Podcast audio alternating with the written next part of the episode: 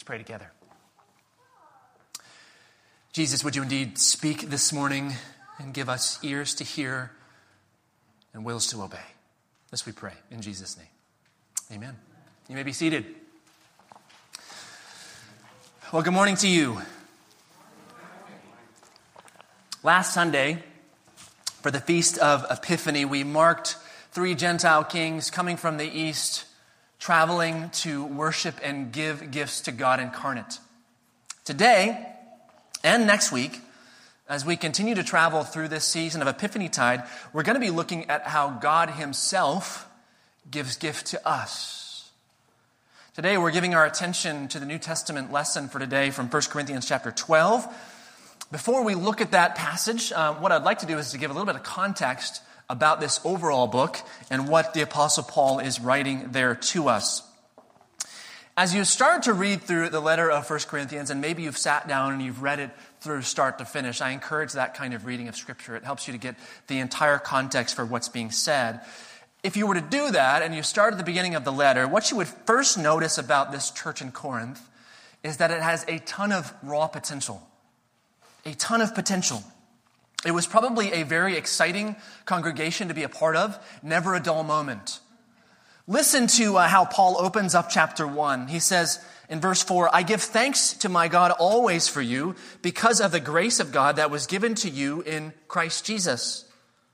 That in every way you were enriched in him in all speech and all knowledge, even as the testimony about Christ was confirmed among you, so that you all are not lacking in any gift as you wait for the coming of our Lord Jesus Christ.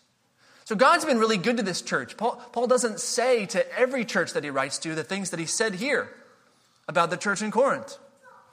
But the next thing you'll notice as you read this letter is how incredibly messed up this church is. It's jacked up. They're dealing with conflict and cults of personality and hubris and oppressive power dynamics and incest and all other kinds of sexual immorality. They're dealing with lawsuits in the church and divorce and idolatry and individualism and a lack of submission to authority and so on and so forth. Now, how is it that a congregation full of so much spiritual potential can yet be so stinking worldly? How does that work? All of these problems have led the church in Corinth to be deeply divided. This is perhaps the biggest reason why Paul writes this letter to convince them that genuine spirituality and discipleship to Jesus does not produce a contentious church culture, but one of love and unity, without exception. He says in verse 10, uh, verse, uh, 10 of chapter 1 I appeal to you, my brothers and my sisters, by the name of our Lord Jesus Christ, that all of you agree, and that there be no divisions among you, but that you be united in the same mind and the same judgment. Now, today we're going to be looking at, at chapter 12, so 12 chapters later, and it's a passage about spiritual gifts. But if we think that, that some other topic that, that doesn't relate to the central theme of divisions and unity, if we think that spiritual gifts doesn't have anything to do with those things, we're mistaken. As we're going to see today and next week, as we cover chapter 12, verses uh, 12 to 21, Paul locates the entire discussion of spiritual gifts within the larger context of the unity of the church and the witness of the gospel there in the city of Corinth. In addition, from what I read just a few moments ago from verse 7, we heard Paul say that the Corinthians were not lacking in any gift. That's not something he says about other churches, and I think he meant that. They weren't lacking in any gift from God's Spirit, meaning God was not stingy with the amount of grace and spiritual power that he saw fit to give to the Corinthians, and yet they were so dysfunctional and they were so childish. And so it's in part from this letter that we learn that an abundance of spiritual gifts is by no means the same as spiritual maturity. Did you catch that? An abundance of spiritual gifts is by no means the same thing as spiritual maturity. We're going to read this passage again uh, this morning, 1 Corinthians chapter 12, verses 1 to 11. Let me encourage you to turn there in your Bibles and to follow along as we go. You're going to need the text in front of you this morning. 1 Corinthians chapter 12, beginning in verse 1. Paul says, Now concerning spiritual gifts, brothers and sisters, I do not want you to be uninformed. You know that when you were pagans, you were led astray to mute idols, however you were led. Therefore, I want you to understand that, that no one speaking in the Spirit of God ever says, Jesus is accursed. And no one can say, Jesus is Lord, except in the Holy Spirit. Now, there are varieties of gifts, but the same Spirit. And there are varieties of service, but the same Lord. And there are varieties of activities, but it is the same God who empowers them all in everyone. To each is given the manifestation of the Spirit for the common good. For to one is given through the Spirit the utterance of wisdom, and to another the utterance of knowledge according to the same Spirit to another, faith by the same Spirit. To another, gifts of healing by the one Spirit. To another, the working of miracles. To another, prophecy. To another, the ability to distinguish between spirits. To another, various kinds of tongues. To another, the interpretation of tongues. All these are empowered by one and the same Spirit who apportions to each one individually as he wills. In four years, this is actually the first sermon that I'll be giving on the topic of spiritual gifts as a whole. And so, what I want to do today is to provide a core theology of spiritual gifts, which we're going to build upon next week as we finish chapter 12 in this discussion of spiritual gifts. Here and now, for today, I want to ask five main questions about spiritual gifts and then distill what Paul teaches in this passage. We might think that the, the obvious question with which to start is what are spiritual gifts? What do we even mean when we say spiritual gifts? But actually, we can't start with that kind of question. Instead, we have to first ask where do spiritual gifts come from? Where do they come from? You see, we can't talk intelligibly about the nature of spiritual gifts without first describing the source of spiritual gifts. So, the first question where do spiritual gifts come from? Paul makes it very clear in this passage that the Holy Spirit is the source of each and every spiritual gift. In fact, the Spirit is not just where the, the gifts come from, he also says that the Spirit is the ongoing power required for the gifts to be used. So the Spirit is both the provider and the sustainer of the gifts. Now, to understand this a bit more, we need to talk about the day of Pentecost in Acts chapter 2. We spent a great deal of time in the book of Acts last year. And so we remember that in Acts chapter 1, verse 8, which I referenced almost every Sunday for six months, before Jesus ascended into heaven, he told his apostles, You will receive power when the Holy Spirit has come upon you, and you will then be my witnesses in Jerusalem and in Judea and Samaria and to the ends of the earth. That's the promise at Jesus' ascension. And then 10 days later, Acts chapter 2 tells us the disciples were gathered in an upper room in Jerusalem on the feast of Pentecost when all of a sudden Jesus' promise was fulfilled. The Holy Spirit fell upon them and filled them with the very power that Jesus said was coming. Now, this was something new. We can all see that. This hadn't happened before.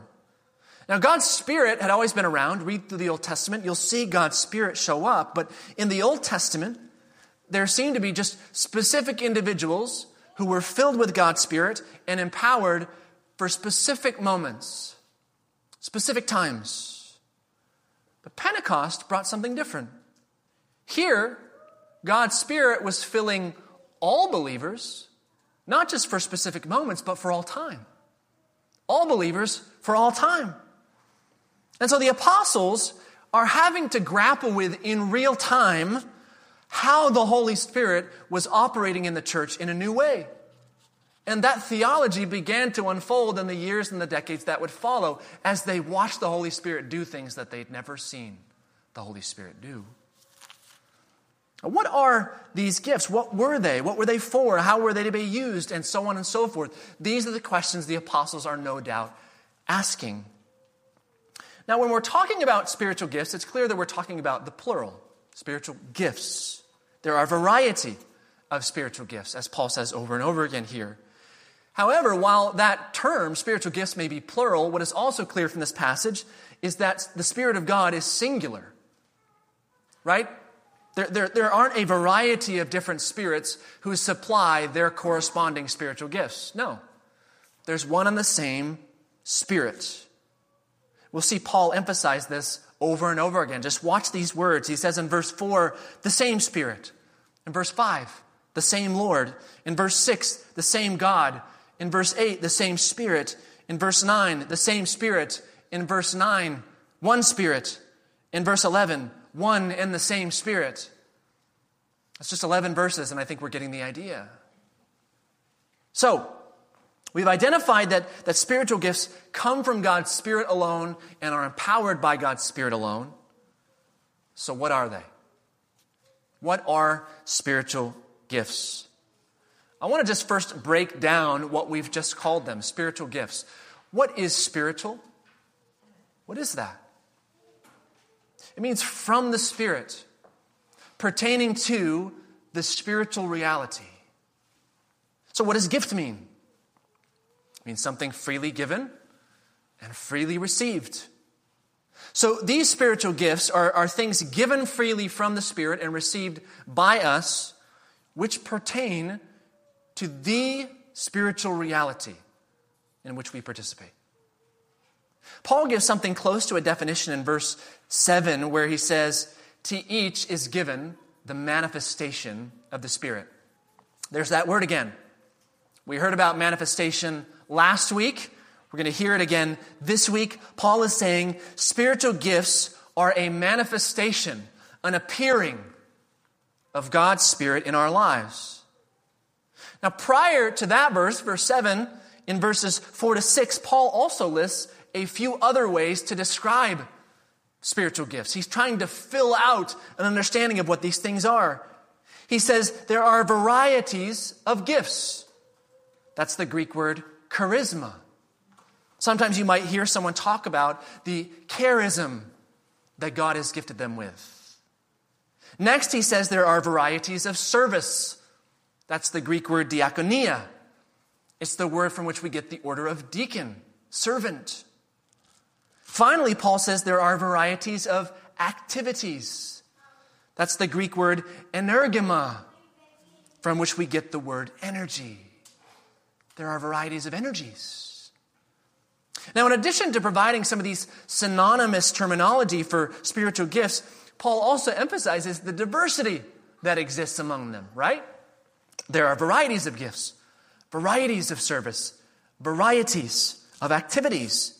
And then he goes on in, in verses 8 to 10 to list some examples of the things that he's talking about wisdom, knowledge, faith, healing, miracles, prophecy, discernment, tongues, interpretation of tongues. Now, you're probably aware that there are other places in the New Testament where spiritual gifts are listed like this. For example, even at the end of chapter 12, Paul gives a- another list. He says there are apostles, prophets, teachers, miracles, gifts of healing, helping, administrating, and various kinds of tongues. In Romans, Paul mentions prophecy, service, teaching, exhortation, generosity, leadership, and mercy. Paul also talks about spiritual gifts in Ephesians chapter 4, and, and Peter does so in 1 Peter 4. So, all this to say, uh, when we look at verses 8 to 10 here in 1 Corinthians chapter 12, we're not seeing an exhaustive list. We're seeing some examples of the things that were present in Corinth. But with the gifts that, that are listed here, I want to offer some brief descriptions that's needed for today. The gift of wisdom which Paul mentions, has to do with speaking wisely into complex and confusing situations. The gift of knowledge is similar, and it has to do with, with imparting knowledge into situations that require a deeper understanding that just isn't readily available to most people. The gift of faith that has to do with trusting God to do and to accomplish things that seem futile to the people around you. The gift of healing has to do with praying for and imparting healing to a person in mind and body and in spirit. The gift of miracles is, is quite broad, and it has to do with bringing about miraculous deeds or circumstances. The gift of prophecy has to do with speaking prophetic truth, which God Himself brings to one's mind. The gift of discernment, which is called here the ability to distinguish between spirits, has to do with being able to see the sometimes subtle differences between the Spirit's work and Satan's. The gift of tongues has to do with speaking and praying in a language which is unknown to the person speaking. Most likely a human language, but sometimes an unintelligible one. The gift of interpretation has to do with translating that unintelligible word so that it can be understood by those around and the person who prayed the tongue. Now, this morning, I'm not going to give any further explanation of what these spiritual gifts are because Paul doesn't spend his time here explaining what they are either. Instead, I want to give our attention to the details that Paul is keen to share. However, if you'd like to go deeper, if this is a topic that you really like to, to dig into, I do have a couple of recommendations for you. Just reach out to me. I've got some things I'd like to, to share with you later on. Question number three Who gets spiritual gifts? Who gets them? There are two things I'd like to say here. The first is an only, and the second is an all. So, first, only believers get spiritual gifts. If spiritual gifts come from the Holy Spirit, then only those who have been born of the Spirit through faith and baptism will receive them. How could anyone else receive them if they haven't been born of the Spirit? The second thing is that all believers get spiritual gifts. So only believers get spiritual gifts, but all believers get spiritual gifts. In fact, in the four passages in the New Testament in which lists of spiritual gifts are given, in all four of those places, there is always a corresponding statement of how every believer receives gifts from God. Here in 1 Corinthians chapter 12, Paul says this in verse 7. He says, To each is given the manifestation of the Spirit. To whom? To each. To each. No one's left out. In our passage for next week, in verse 13, Paul says, For in one spirit we were all baptized into one body. Jews or Greeks, slaves or free, and all were made to drink of one spirit. So were you baptized? If so, you have a spiritual gift. End of story. Every believer receives spiritual gifts as part of their new spiritual life in Christ. One additional point should be made about who receives spiritual gifts, and that is this. While every believer receives spiritual gifts, no believer receives all of them, or even most of them. And that is by God's design, and we're going to talk about that some more next week. The fourth question is this What determines the kind and the measure of the spiritual gifts that you receive? What determines the kind and the measure of the spiritual gifts that each believer receives? So we've already established that there are a variety of kinds of spiritual gifts. What we haven't established is that there are also different measures of the gifts that are given. Meaning, two believers might have the same spiritual gift, but one might have a greater measure of it than the other they might be more gifted. So, who determines that? Who determines what kind of gift you receive and how much of it? For this question, we've got to look again straight to this passage, verse 11.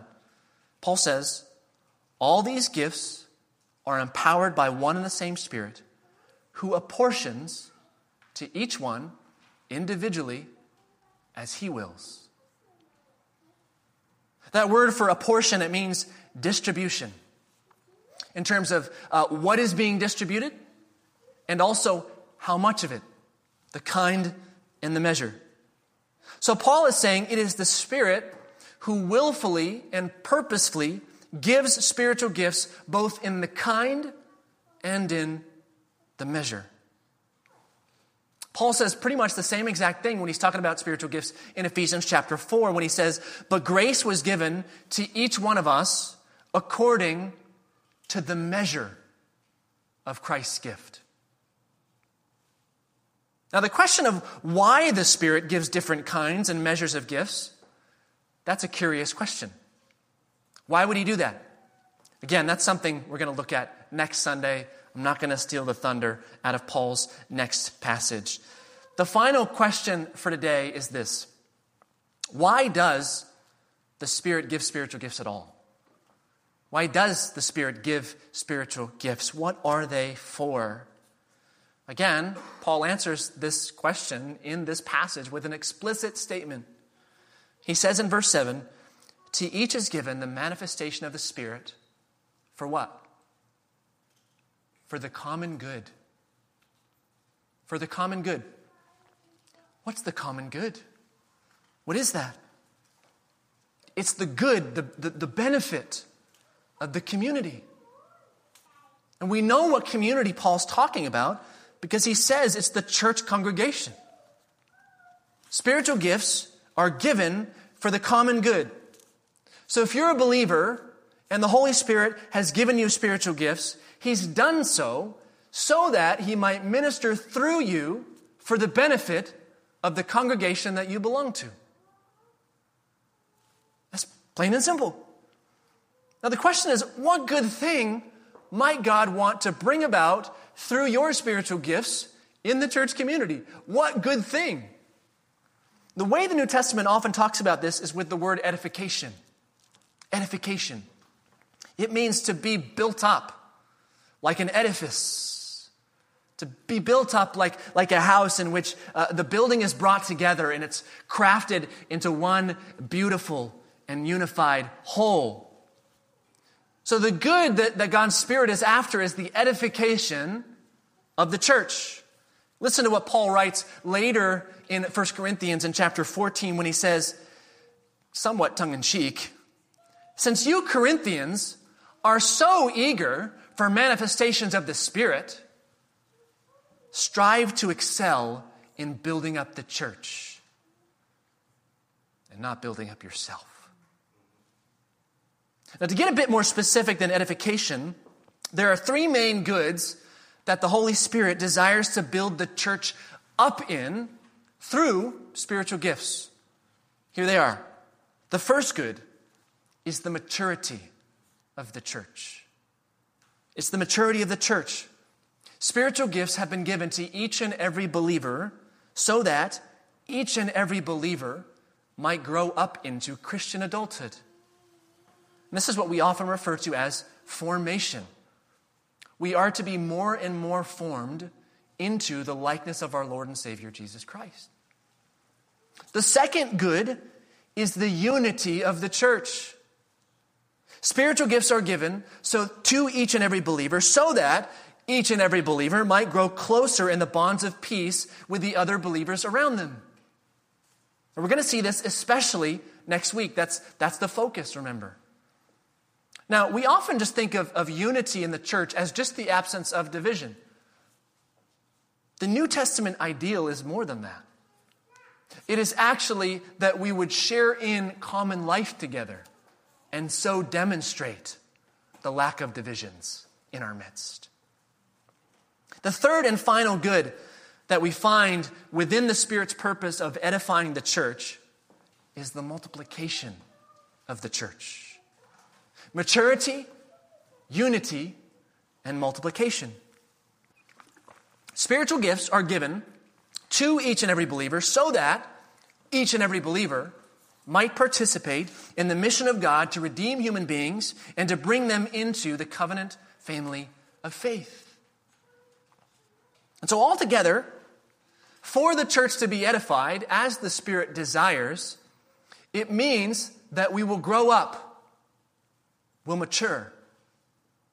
It means that we'll grow together, we'll be unified. And it means that we'll grow out, we will multiply. Next week, as we look at chapter 12, verses 12 to 27, we're going to be building upon this theology of spiritual gifts, and we'll read about uh, what Paul wants the church to know about how these God given abilities are to be used and the attitudes, the attitudes that must accompany them. And at the end of that sermon, I'm going to give a number uh, of implications for our lives as believers. I'm saving some of those from today uh, such that they fit with what's happening next week. The way I'd like to end things today for us is just with one truth. With one truth, and here it is. If every believer receives spiritual gifts apportioned by the Spirit, then the Spirit desires for every believer to use them. I'll say it one more time. If every believer receives spiritual gifts apportioned by the Spirit, then the Spirit desires every believer to use them. What I mean here is that with a spiritual gift comes the spiritual responsibility to use what is given. Spiritual responsibility. Now, perhaps this is what Jesus had in mind in part when he taught the parable of the talents. We are not to bury the gifts that God has invested in us, or to use them. What kind of places, just imagine for a moment, what kind of places might Christian congregations be if every believer in them were using the spiritual gifts that God had given to them for the maturity and the unity and the multiplication of the church? Do you think those would be compelling places to be a part of? I think so. I think you would not only want to be there, I think the world would want to be there too. If I'm honest, though, I think I've seen more congregations that don't look like this than those that do. And I think there are a couple of reasons for this. Many congregations, first of all, are, are, are, built around the ministry of the clergy and the staff, such that there just aren't opportunities for each and every believer to use their gifts. Um, this especially happens in, in, in church traditions that, that favor clericalism that there are two classes of people those who minister and those who don't. But this also happens in churches that believe in the priesthood of all believers for a wide variety of reasons. Another reason a congregation might not be a place where everyone uses their gifts is when lay believers simply don't feel a responsibility to use them. They're happy to be consumers, and they can't be bothered, just too busy with other things. A third way in which congregations can, can fail to look like this is when the congregation views Sunday morning as the only chance to use their gifts, as if an hour and a half could encompass it all. It might be more convenient if that were true, but it's not how it works. The early church met all the time, often daily, and this is why I, I so strongly emphasize the ministry of small groups here at Living Faith, because Sunday's not enough. It's not enough for you, and it's not enough for those around you to be built up in maturity and in unity and in multiplication. And so, in order for all believers to use the gifts of the Spirit for the common good, I think three things are needed. One is the clergy have to want it and they have to provide as many opportunities as possible. Number two, real responsibility needs to be felt by the laity. That we're not going to bury or neglect our gifts, we're going to use them. And number three, seven days of the week need to be used. Seven days, not one. In the last few weeks, uh, I've spent a great deal of time reflecting on my own pastoral theology, um, reflecting on my own pastoral practice. I've been here four years and I've wanted to do some really deep reflection and evaluation. And this week, as I prepared this sermon, I've really considered how I'm doing with that first thing. How am I praying for people to grow in their giftings? And how am I cultivating opportunities for them to use those gifts? I'd like to invite you to reflect on those second two things this week. How are you taking responsibility both to discover and to use your spiritual gifts? And how are you willing to use them not only when we gather for worship, but in the other six days, not called Sunday? The maturity of the church, the unity of the church, the multiplication of the church is dependent upon it by God's design. I want to encourage you ask the Holy Spirit about those things this week. Ask Him. If the Holy Spirit has given you gifts, the Holy Spirit can be reached. Talk to Him. Ask for insight. And ask for creative opportunities to minister. Let's pray.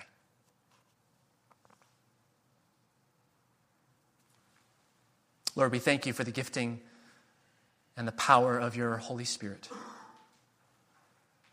As you've given us gifts, so give us grace to use them, that your church might grow in maturity and unity and in multiplication, being built up for the glory of your name. Give us ears to hear and wills to obey. In Christ's name we pray.